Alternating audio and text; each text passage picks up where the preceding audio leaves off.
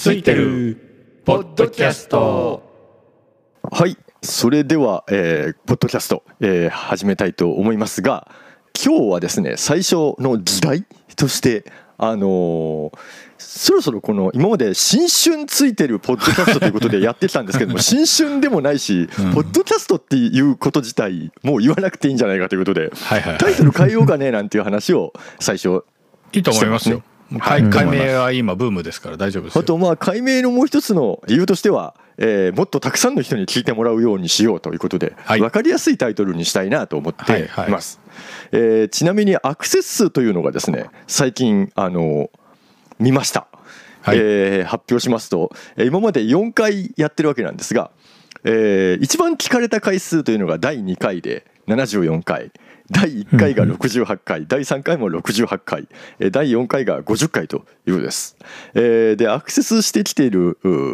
元はですね、まあ、ほとんど日本なんですけれどもまれ、にこう海外もいたりしたと。えー、いうこととあと恐るべきはですねリスナーの100%が男性である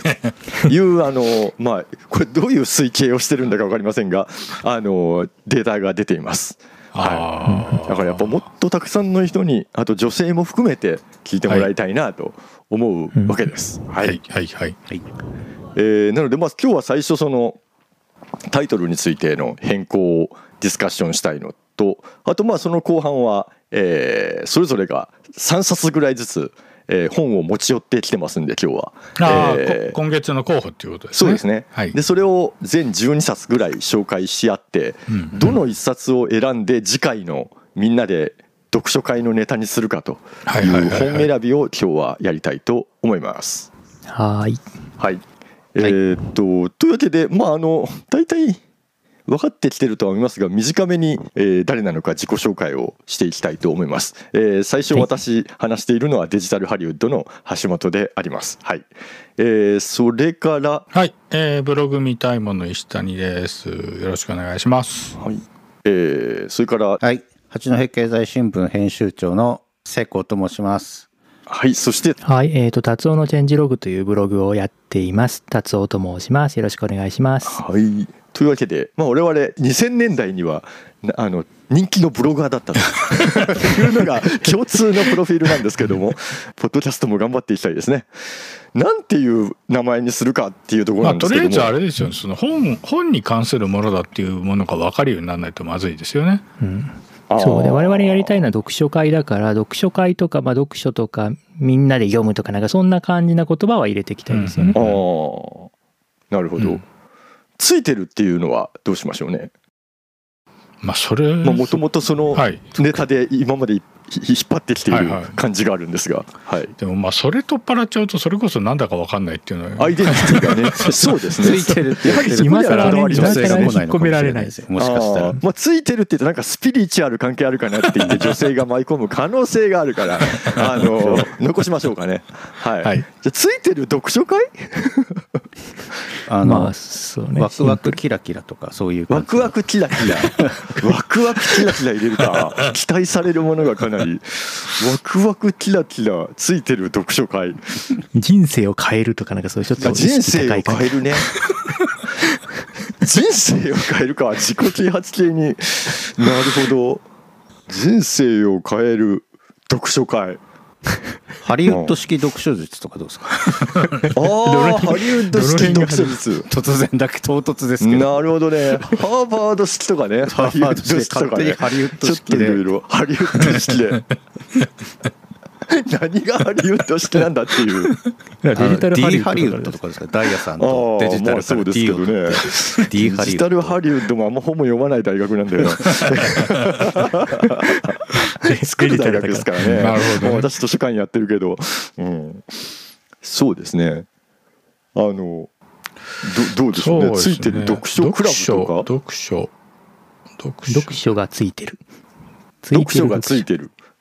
追読書。追読書。てる追読書てる。大島てる。まとまんないな。まとまらないので湘南読書クラブとかね。あ湘南ね。なんか意識高い人が好きそうな気がしますね。やっぱ女子受けもちょい意識して女子受け若い人とかあんた八戸でしょ。八戸の人がいる。北の国から読書太平洋読書クラブ。太平洋太平洋読書クラブかついてる。太平洋読書クラブ。意味が分かんない。なるほどねまあ、とりあえずあの、まあ、課題として、えー、ついてる読書クラブあたりにしておいて、えー、また23回後に変えるかもみたいなところでいいですかね。はいはい、わかりました。はい、はい、はい。はい、ついてる読書クラブね。はい。えー、っと、それではですね、これから、えー、4人がそれぞれ3冊ぐらいずつ持ち寄って本を来てますんで、ざーっと紹介して、1冊まあ今日決めて、でそれをみんなが読んで、えー、次回、えー、その内容について語り合おうじゃないかというコンセプトなわけですね。そうですねとりあえずまあざっと紹介して、はい、まあそれぞれみんな何が気になったっていう話をして一冊に決め込むみたいな感じですかね。うん、はい、そうですね。えー、っとそれでは一発目なんですけども石谷さんにお願いしていいですか、はい、石谷さん、えー、聖光さん達夫さんで最後私にしようかなと思います、はいはい。はい、えー、っとですねなんとなく今時のものも入れようかなと思ってまずは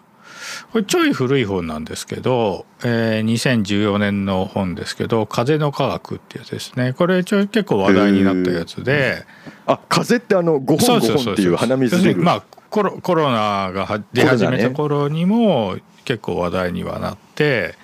で結局はまあ手洗いをしなさいというようなまあ話ででただちょっとねコロナ以降の知見はちょっと入ってないので、まあ、そこはちょっと注意しつつ読まなきゃいけないなというもののまあいまだにね実は風邪には特効薬もないわけで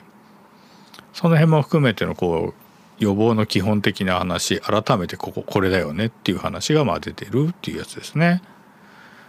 そう僕もそれあの読みましたけど、うん、結構なんかえげつない実験があったりとか、こう人を閉じ込めて風邪をひかせる実験。がで あとはなんかその民間療法の風邪の治るやつはなんか効かないんだみたいなバサバサ結構バサバサ結構ねあのそう風邪とをテーマにしつつ話題が結構広がってるのでまあなんかみんなで読んでワイワイするのも悪くないかなっていう感じですね。ただねちょっとねあのマスクに関するところとかはねちょっと一部違うところも、まあ出てきちゃってるので、まあ、ね我々で最新の知見をちょっとマスク効果がないとか書いてあるの？それに近いことはね。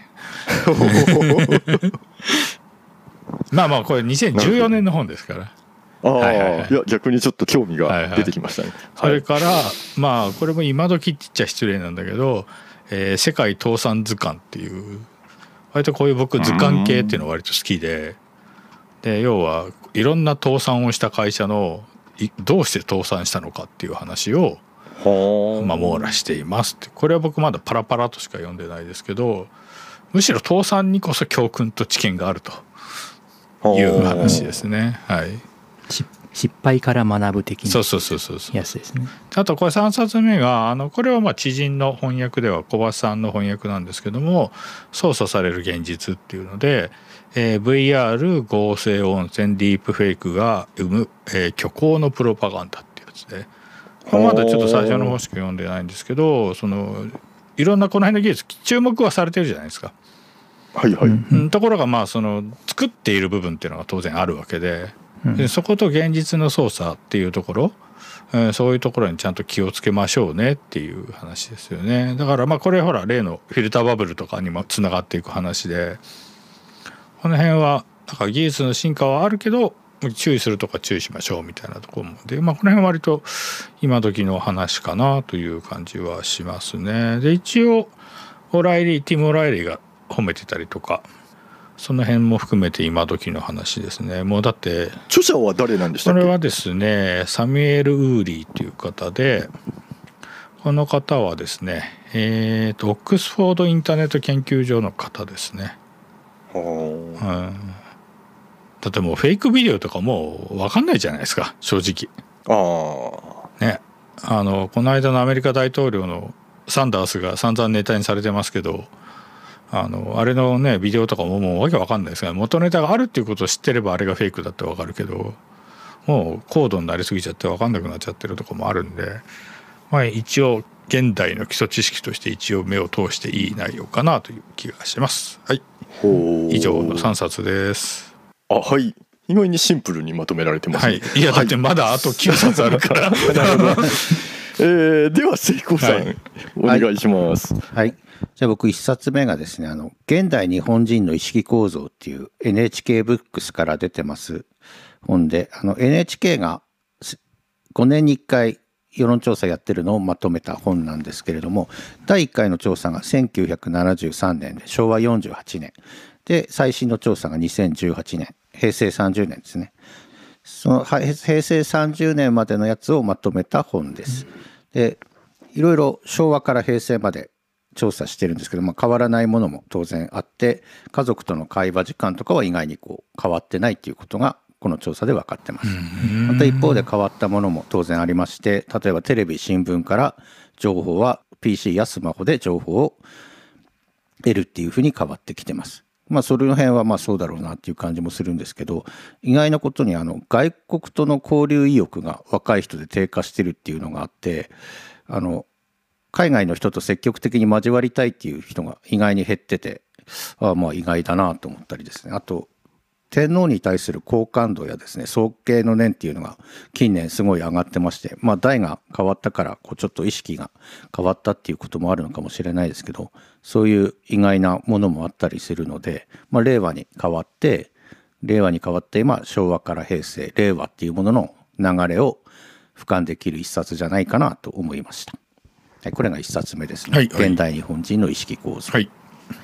で2冊目なんですけどもスマホのっていう本があって新潮新書で最近よく新聞の広告なんかとか載ってる方も思うんですけども以前ダイヤさんかなちょっとちらっと触れてたよどっかで触れてたような気もしたんですけれども私最近あの自分で集中力がすごく低下してるなっていうのが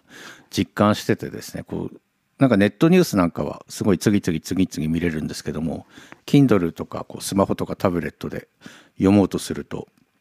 ちょっと5分ぐらいすると飽きてこうニュースを見たくなったりですね。ちょっとあの株式の相場どうなってるか。な 何か。なんかすごいいろんなことに気が散ってですね。結局それ自分が最初何読んでたのかも忘れてしまうことが多いんでこの「スマホの」っていう本を読んでちょっとそのメカニズムを勉強したいなって結構すごいですね、うん、なんかいろいろちょっと刺激的なことも入ってるようなので、ちょっと見てみたいなと思いました。3冊目なんですけれどもこれ Kindle であのセールをやってて達夫さんのサイトでちょっと目についたのですが人類滅亡小説っていう幻冬者文庫から今出てるやつがあるんですけれどもそちらの生物を死滅させる恐るべき微生物がですねあの地表を支配してしまってそして人類が生き残りの道を探るっていうものなんですけどどっかで聞いたような話ですね。SF そんなに読むわけじゃないんですけども まあこういうのをこう出すと石谷さんがすごくいいのをまたポンポン出してくれるんじゃないかなと思ってですね。とりあえずあの呼び水として3冊目 SF を出してみました、はい、私の3冊は以上です。はいありがとうございます、はいはい、えーでは、えーと、達夫さんはどんなのをはい、僕はですね、まあ、新書とか文庫とかで、まあ、あのさらりと読める感じがいいかなと思っていくつかなんですけどまず1冊目はこれちょっとまあ5年くらい前に出てるんですがあの公文写真書の「目の見えない人は世界をどう見ているのか」っていう本です。でこれは、えーと、その目の見えない方にいろいろ取材してどういうふうにその、まあ、生活しているのかとか物事を感じているのかっていうのをあのまとめた本でまだ僕ちょっと3分の1くらいしか読んでないですけど結構面白いんですよ。でなんかその、まあ、ある地点からある地点まで歩くみたいなのと我々はなんか結構その途中の看板とかなんだかんだとかいろいろ目に入ってしまって情報が多すぎるんだけれどもじゃ目の人たち見えない人がそういうとこ歩くとなんかこうここは坂になって山になっているとかその全体を 3D 的な感覚でなんか見たりするみたいな俯瞰的に見たりするっていうふうに感じているんだっていうのがそのインタビューとかであの分かったりとかして結構面白いなと。で目ばっかりほとんど9割が目だとか言われたりするんですけれどもそれ以外の感覚の話がいろいろ出てくるのでまあ良いのかなと。最近その何でしょうねあの耳から聞くっていうこのポッドキャスト的なのもそうですけれどもなんかこうその目じゃないところからの感覚っていうところも重要になってくるかなと思うので、まあ、こういう方向からの視点もいいのかなということであの一つ開けさせてもらいました。こいつかな？2015年くらいに出てるやつですね、うん、でもう一つはえっ、ー、とですね美の幾何学っていう本があって、えっ、ー、と、これ、庵野光松さんって、あの、絵本作家の方が、最近、あの、お亡くなりにな先日お亡くなりになりましたね。はい。と、えっ、ー、と、あと、その、数学者と、えっ、ー、と、3人ですね。3人の定談みたいな感じで、あの、喋るんですね。美の幾何学、天の企み、人の匠っていう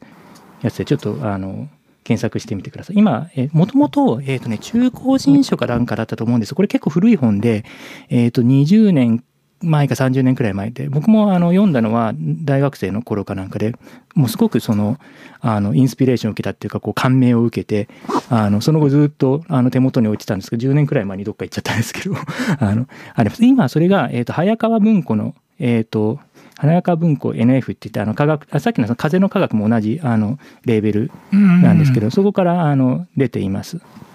で、これがですね、Kindle 版がないのかあれなんですけれども、あの、ちょっと僕もあの再読してみたいし、もう皆様にもこれちょっと結構面白いので、あの、まあ、アラベスクだったりとか、寄せ木細工だったりとか、そういうその、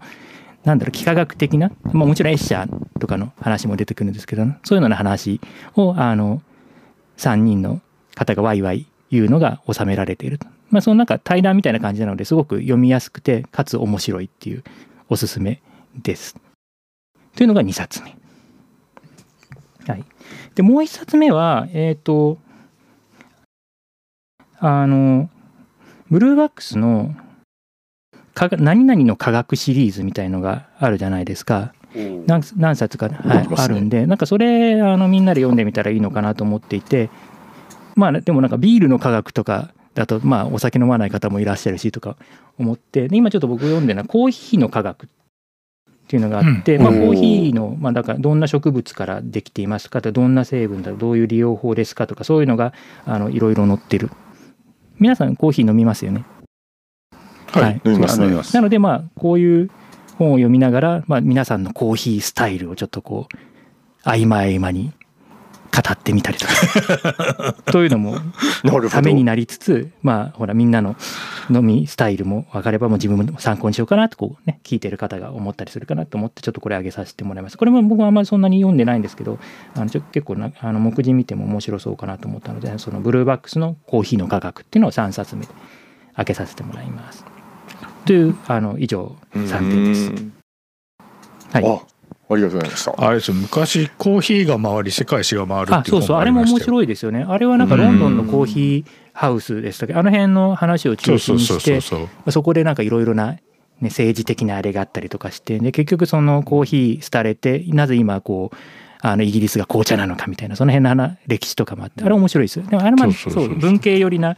歴史的な話ですね。そうですね。あれはあれでまた面白いですね。ジュニア新書で砂糖の世界史っていう本もあって、はい、ありますね。それもあの砂糖をめぐってやったのでいろんなので推薦されてああれは結構名作ですよね。名作ですよね。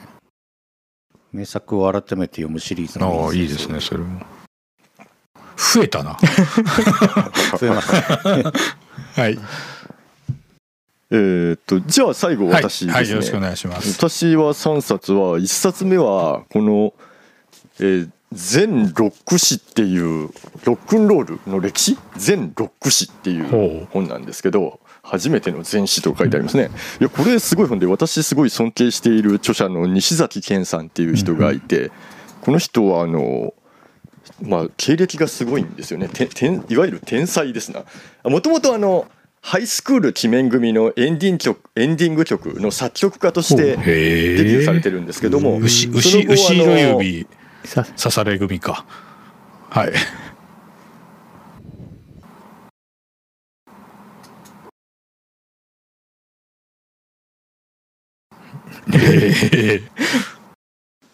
そうですね。その後英米文学の翻訳者になって有名な文学作品を今も第一線で翻訳されているヘミングウェイ短編集とかバージニア・ウルフ短編集とかこの人がやってる。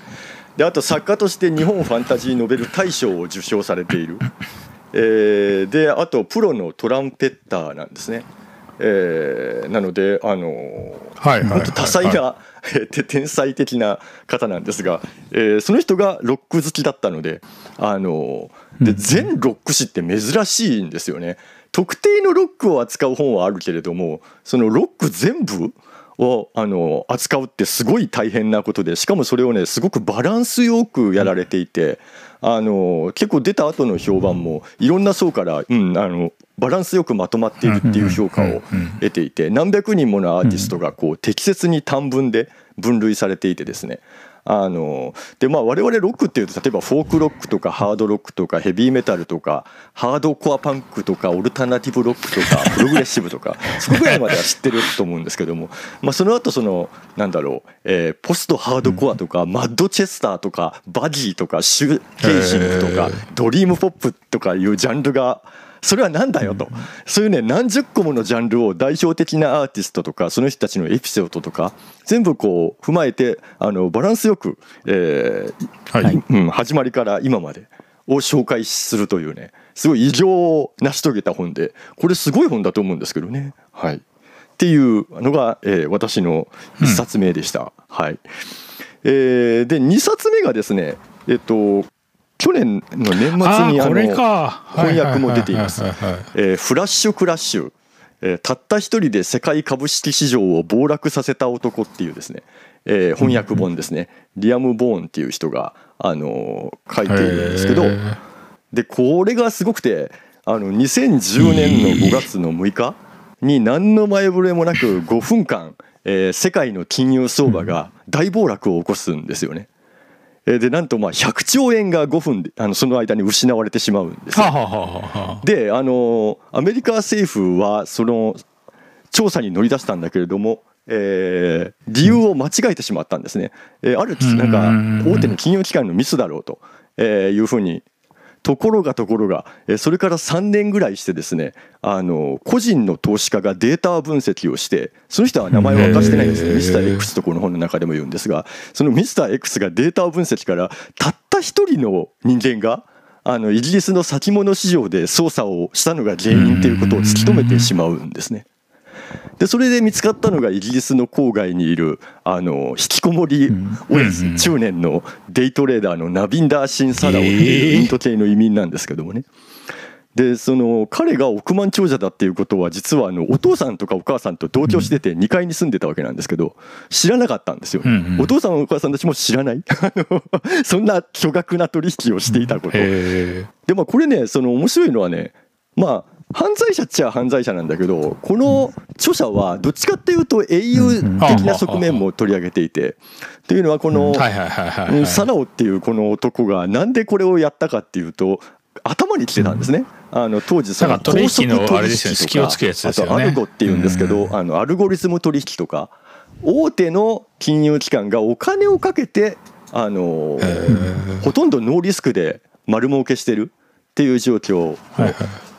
買いと売りを同時に大量に出しちゃって、で成立する前にどちらも引き上げちゃうっていう、あの多分今日本でやると違法だと思いますがあのでそれをこう仕掛けて、えー、100兆円の損失をこう市場全体で出させたっていう事件についての詳細なドキュメンタリーですごい面白いです。最初まあ逮捕するシーンから始まるんですけどね。で、まあ、いかにねなんていうかな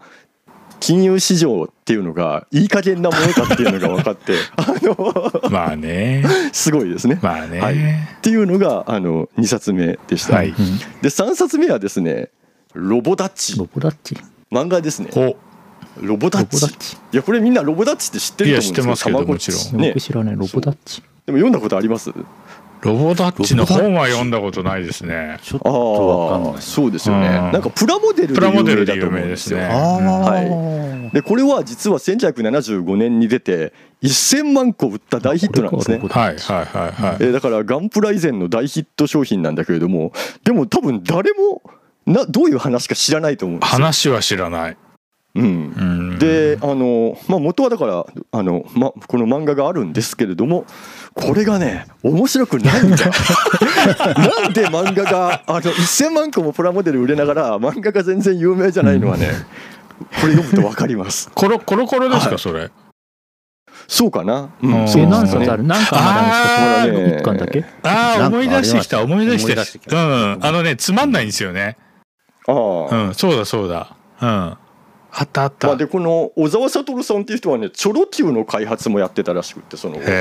となんかこう形似てますよね、うん、天才だねやっぱ、天才ですね。だからその天才がやってんだけどなんかこうどうもあんま面白くなくて、うん、まあその面白くなさ度合いをみんなで味わうのはどうかと思ってですねあの面白いところを見つけるみたいなむしろ。ここはむしろ良かったみたいなついてる的なそういうのいいかなと思って3冊目を「ドゴダッチ」漫画持ってきました。はい以上です。はい。えー、さあここからどう選ぶのかって話か。はい。どうするかな。他の人の感想を聞いていくみたいな話、うん、各自いろいろ僕はなんかとりあえず僕は今ね、うん、カートに入れたのはカートに入れたんだコーヒーの科学とあとね達夫さんのあ全然関係ないのでそのさっきの砂糖の世界史も入れちゃったな、うん、あとフラッシュクラッシュは Kindle のお試し版無料サンプルを今送りました、はい、そんなとこかな。僕もその達夫さんのコーヒーの科学とフラッシュクラッシュは興味あるっていうかただフラッシュクラッシュ長いそうですよね、ちょっとボリュームがね、僕もフラッシュクラッシュそこそこ長いですかこれ？そこそこ長いですよね。そうかな、まあ、普通だと思う普通の一冊の本、うん、普通の本だと思いますね。320ページ。320ページ、あまあそう普通っちゃ普通です普通です、ね、新書ぐらいがなんか分量的にちょうどいいのかなとかも思ったり、いやでもフラッシュクラッシュ気になるな、フラッシュクラッシュは今、フラッシュクラッシュは僕も Kindle 版を買ったんですけど。問題ない問題ないちょっとね面白そう。ただまあその読み切れるかどうかは分かんないけどね。じゃあ達夫さんは、ちょっとフラッシュクラッシュが気になりますね。うん。ああそうそうそうもう早速買ったので、はい、これはまあまあうん。なるほど。えー、私がいいと思っったのはじゃあなんかあの皆さんとちょっと違ってしまうんですが聖子さんの現代日本人の意識構造と まあなんか数字が面白そうだなというのであのあと目の見えない人は世界をどう見ているかっていう達夫さんの。やつがなんか気になったんですがはい。目の見えないやつは面白いです。僕もちょうどその頃2015年16年頃読んで書評を書いた記憶があるので。へえ当時新聞に連載を持っていてそれで書いた記憶があります。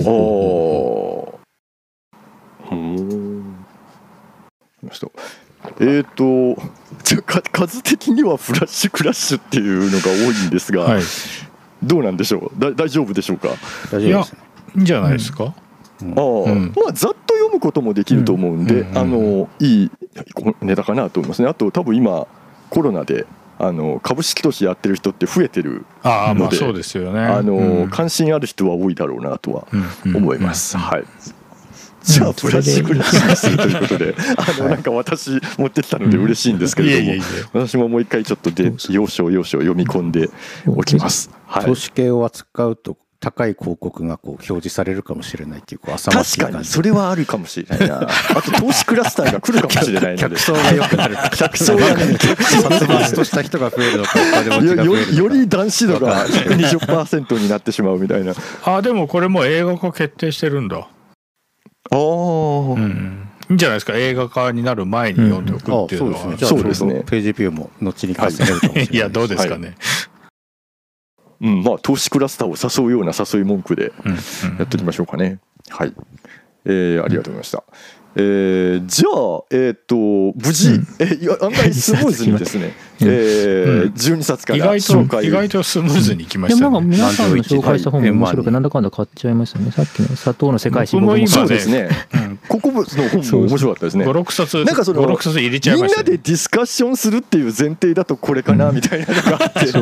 個人的に読みたいのはたくさんありましたね。それありますよね。はい。僕だからさっきの達夫さんの美の幾何学もカートに入れましたから。おお。皆さん、まあ、ロボダッチがねロボダッチがマジで面白くないんで皆さん読んでくださいよ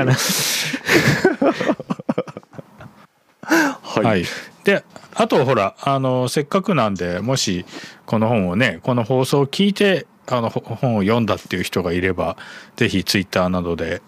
えー、感想とかをいただけると。そうですね、はい、お便りとして次回番組の中で紹介させていただきたいと思います、はい、今は採用率高いですよ。はい。なんだかんだ今日ほら12冊は紹介してるわけだからどれかでも読んだことがあればとか、うん、確かにね。ねそうですね、はい、こういうのの時のなんかリストの見せ方とかってどうすればいいんですかね？それは達夫さんが詳しそうな。いや別に普通に。達夫さんが特設ページを作ってくれる。あまあそうですね。じゃあ特設ページ作りましょうか、はい、うん、であの皆さんブログとかに貼り付けれるような感じのなんかも作っておきますかね、はい、そうそうそうはい、はい、